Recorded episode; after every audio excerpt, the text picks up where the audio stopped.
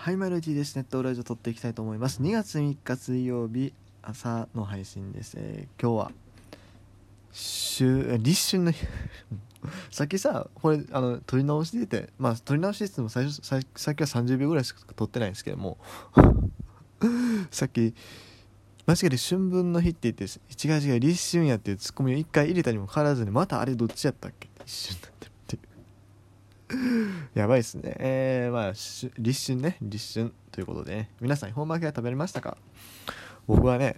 食べれませんでした。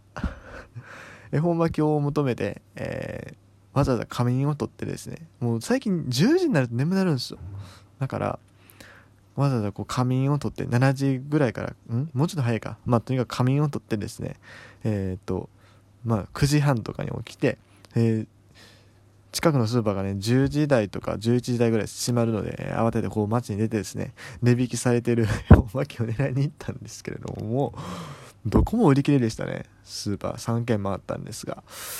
まああのまあフードロスのね、え観点からするとすごくいいんですけども、まあ、僕個人的にはねちょちょっと残念でしたね、まあ、全然いいんですよ、うん、あの代わりになんか恵方巻き大福みたいなの買いました。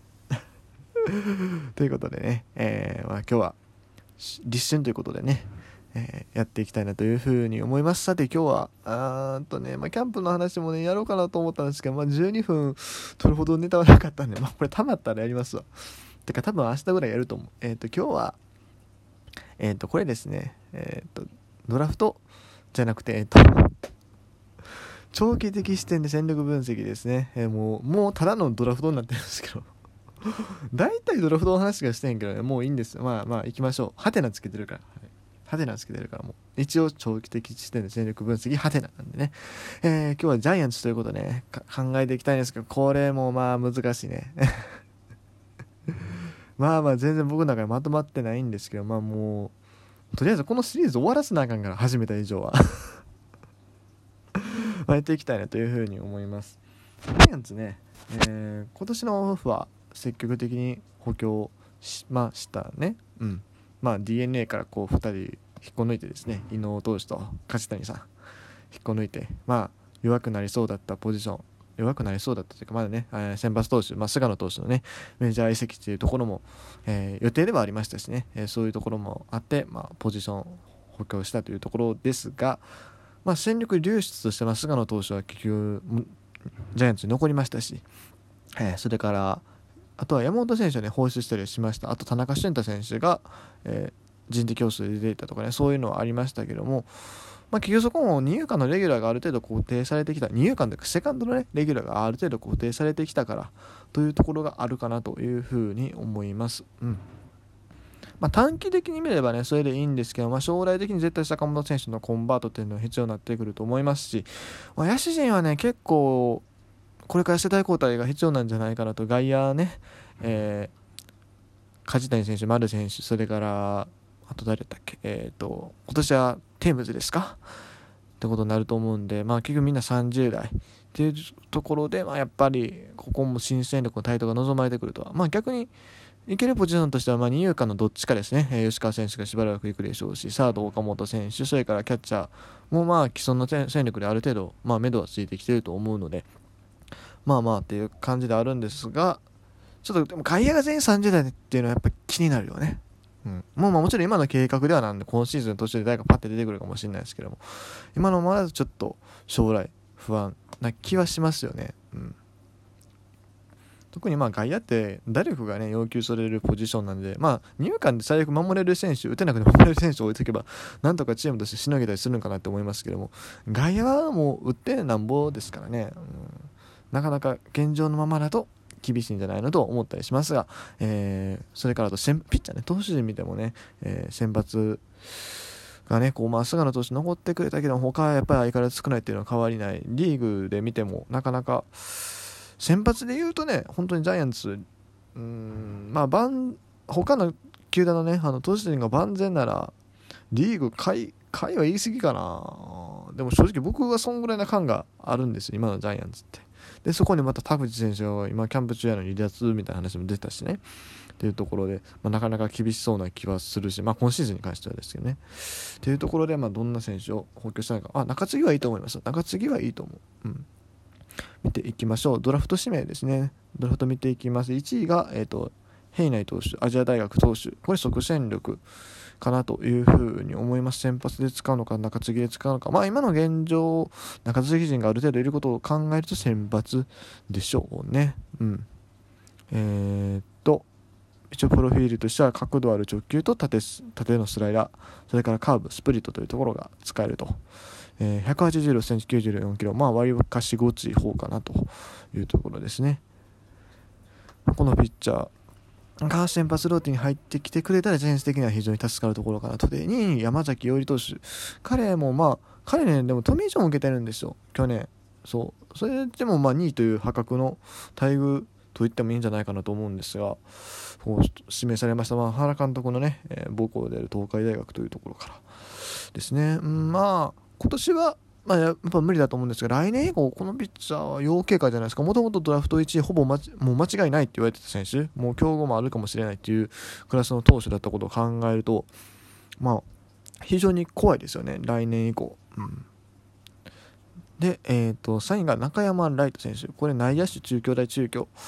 えーとまあ、おそらくポスト坂本っていうところを期待されてる1人かなというふうに思います。まあ、高校生なんで、ある程度時間はかけるかなと思いますが、まあ、でも3年目ぐらいからね、一応似てほしいところですよね、坂本、ね、選手の年齢も考えると。うん、で、えっと、4位が、えっと、伊藤祐介投手、三菱パワーからですね、このピッチャーも即戦力ですね、大卒社会人というところで、えー、伸びのある直球とカットボール、さらにスプリット、カーブ、チェンジアップを操るピッチャーですと。どっちかというとリリーフなんですかね。えっ、ー、と、日本選手権でリリーフやったりしてますし、社会人でね。っていうところを考えると、ああ、でも先発もやってるっちゃやってるか。まあ、それはもうどっちもやるよね、アマチュアやったら。うん。ただどうかなどっちで使うかなまあ、多分先発ですかね。ただやっぱでもスピードボールが武器っていうことなんで、中継ぎももしかしたらあるかもしれない。今年の巨人の中継ぎ陣、もしうまいことはまらないっていうか、あ離脱者が相次ぐようであれば、リリーフ起用もありえたりするのかな。うん、で、えっと、6位が山本和樹選手、中京大学。これは、えっと、ピッチャーですね。えー147キロの伸びのある直球と、そこにスライダー、カーブ、チェンジアップというところ。ですと。サウスポーで先発中継ぎどっちもいける。うーん、まあでもチーム事情考えたらやっぱまずは先発になるのかなどうなんでしょう。うん。まあ、ジャイアンツ今本当に左の投手陣割と充実してるのでね。中継ぎに関しては。そう、ただ先発の方がね、まあ、田口だったり高橋優輝だったりっていうところが、こう、もう一伸びしてほしいなっていう感じなんでね。7位が、えー、キャッチャーですね。キャッチャー取ったんや。創価大学から萩原選手。左打者で強肩というところですね。ととりあえずさ、なんか最近キャッチャーの、キャッチャーのプロフィールって最近とりあえず強肩って書いてあるよねもうみんな書くもんね。うん。そんだけ今の野球において型が重視されてるっていうところだと思うんですけどもね。175センチとしては低めですけども長打力があるという選手になります。そしてね、ジャイアンツ今年育成指名12選手大量獲得してます。まあ、ここら辺もね、結構いろんな面白い選手はいます。で、まあ多分でも、まあ割とじっくりの人が多いのかな。うん。特にキャッチャーが何人取ってる？キャッチャー1人、えー、っと、2人、3人取ってますよね。そんな取るかって思ったんですけどね。で、他投手もいっぱい取って、えー、内野が2人の外野が1人。そうなんですよ。今年ジャイアンツね、あの、外野手が割と課題だと思うんですけども、1人しか取ってないんですよね。ここどうするんですよ。将来的に誰かコンバートしたりして、しのぐのか。な、うん。多分ね、将来的なこと考えたら僕、坂本選手のコンバート先って外野なるんちゃうかなって思うんですよね。足はある程度あるし、まあ、サードはもうすでに選手がいるんで、で、セカン、ショートかセカンドでそんなに負担軽減にならんし、ってことを考えると、まあ、あとファーストか外野かってなってくるんで、そしたらまあ外野の方が割と可能性としては高いのかなと思ってるんですけどね。まあ、ただまあ今年はとりあえずショートで勝負と。まあでもあと2、3年以内には、うん、まあコンバートはせざるを得ないし、その方が坂本選手にとってもね、いいと思うんでね、キャリアを長く続けるまあ、3000本を狙っていくという意味ではね、いいかなというふうに思いますよ。でちょっとまた育成の選手に戻るんですけども育成の中でもね割とこう即戦力に近い。まあ本来で言えばこう支配下で指名してもいいんだけれどもやっぱりもう選手の枠の関係でね育成になってるんだろうなっていう選手もいますよね。今年特にそうなそうなるだろうというか、まあ、そういうところで捉えてるだろうなって思うのがえっ、ー、と戸田夏樹選手とそれから奈良木選手ねいずれもピッチャーなんです。まあ、戸田選手に関しては過去にも何回か番組取り上げてるようにですね、まあ、独立リーグでプレーしてる、プレーしてた、えー、ピッチャーですね。でそれから、奈良木投手、これね、えー、初めて調べたんですけども、筑波大学ですよ、国公立に通ってるっていうね、えー、頭の良さ。うん。しかも理工学系やからね。ガチの頭いい人ですよ。まあ、そういうと別に文系が掘っていたわけじゃないんですけど、理工系の方がやっぱ頭使うんでね。あちなみに一応言っとくと僕は文系なんで それは言っときますね。なんか、理系の人がこれ言ってたらね、あの、ほんまに単純に文系見下してるみたいになるんですよ。僕はあのバリバリ文系なんで。で、この奈良木投手、えー、っと、最速151キロ。で、えー、っと、ストレートが武器というところ、プラスまあカットボールがあるっていうピッチャーですが、まあリリーフタイプってことですけど、まあ、もしかしたらあるかもしれないですね、これもまた。うん、この2人、戸田選手と、えー、っと、柳選手の2人に関しては割と早い段階で、えー、1軍登録、えー、支配下登録っていうのがあり得るピッチャーじゃないかなというふうに思います。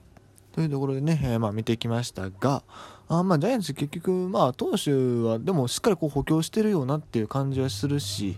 えー、まあ内野もね、ある程度なんとかなるっていうか、それなりにやっぱこう、補えてるなという感はあるんですやっぱ外野ですね。外野が気になる。どうするんかな若手もそこまでめちゃくちゃいいのがいるわけでな。まあ、山下選手とか名前上がってますけども、松原選手なんかやっぱパワー不足です。そこら辺今後どう解決していくのかなというのが個人的に気になるところですね。ということで、えー、今日はジャイアンツの戦力分析でした。